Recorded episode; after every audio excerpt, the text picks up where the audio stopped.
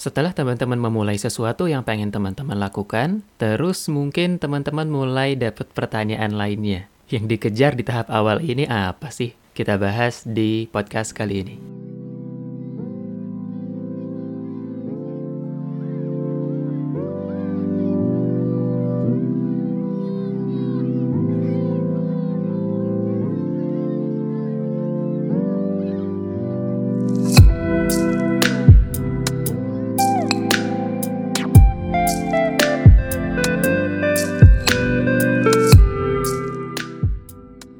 Lima pembahasan podcast sebelum ini sebenarnya udah cukup memberikan gambaran kepada kita tentang apa yang perlu kita lakukan saat kita hendak memulai sesuatu.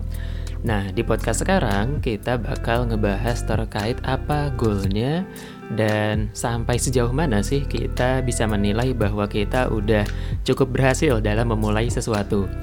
Nah, itu bisa diukur salah satunya dengan beberapa tujuan ini. Yang pertama, Menurut Asa, hal yang teman-teman kejar di awal saat sedang membangun sesuatu yang baru adalah menciptakan ekosistem. Bentuknya bisa macam-macam tergantung dengan aktivitas yang teman-teman mulai. Kalau teman-teman sedang memulai hal baru, mungkin sistem itu ada dalam bentuk habit atau kebiasaan. Kalau teman-teman di sini sedang ingin memulai profesi baru, pekerjaan baru, mungkin yang teman-teman bisa jadikan sebagai sistem di sini adalah workflow. Seberapa udah terbiasa sih teman-teman itu menggunakan aplikasinya atau melakukan pekerjaan tersebut.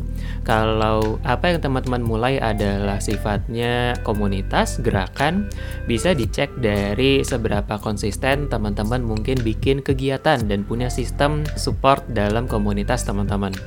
Jadi itu yang pertama yang kita kejar ketika sedang membangun sesuatu yang baru. Sudah terbentukkah ekosistem itu untuk teman-teman upgrade lebih jauh apa yang teman-teman sudah mulai?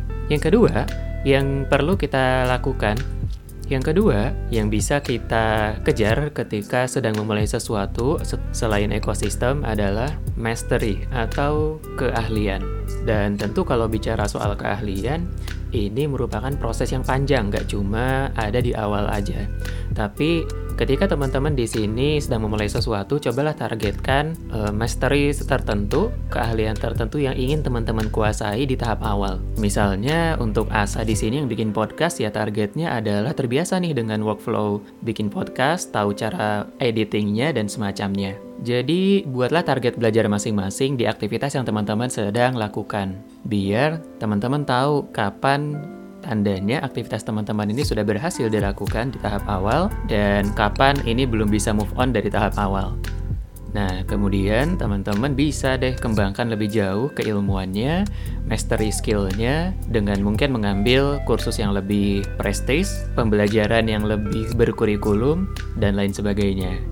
Nah, sekarang yang ketiga adalah membangun audiens. Ini terkesan sederhana atau mungkin bagi sebagian orang oportunis ya.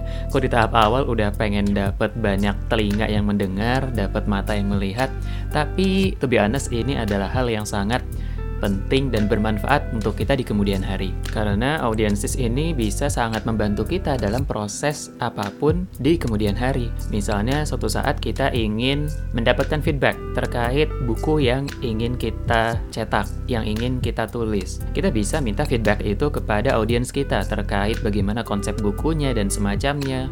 Bahkan mereka bisa menjadi pembeli pertama dari produk dari buku yang kita tulis. Kalau misalnya teman-teman di sini pengen bikin komunitas, audiens teman-teman di sini bisa menjadi orang yang pertama kali ikutan kegiatan-kegiatan dalam komunitas.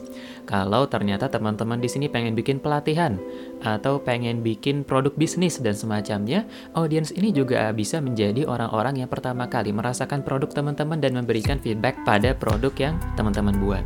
Makanya buat tahap awal itu sangat tidak disarankan kalau kita langsung dalam tanda kutip nih ya mengkapitalisasi mengkapitalisasi audiens kita.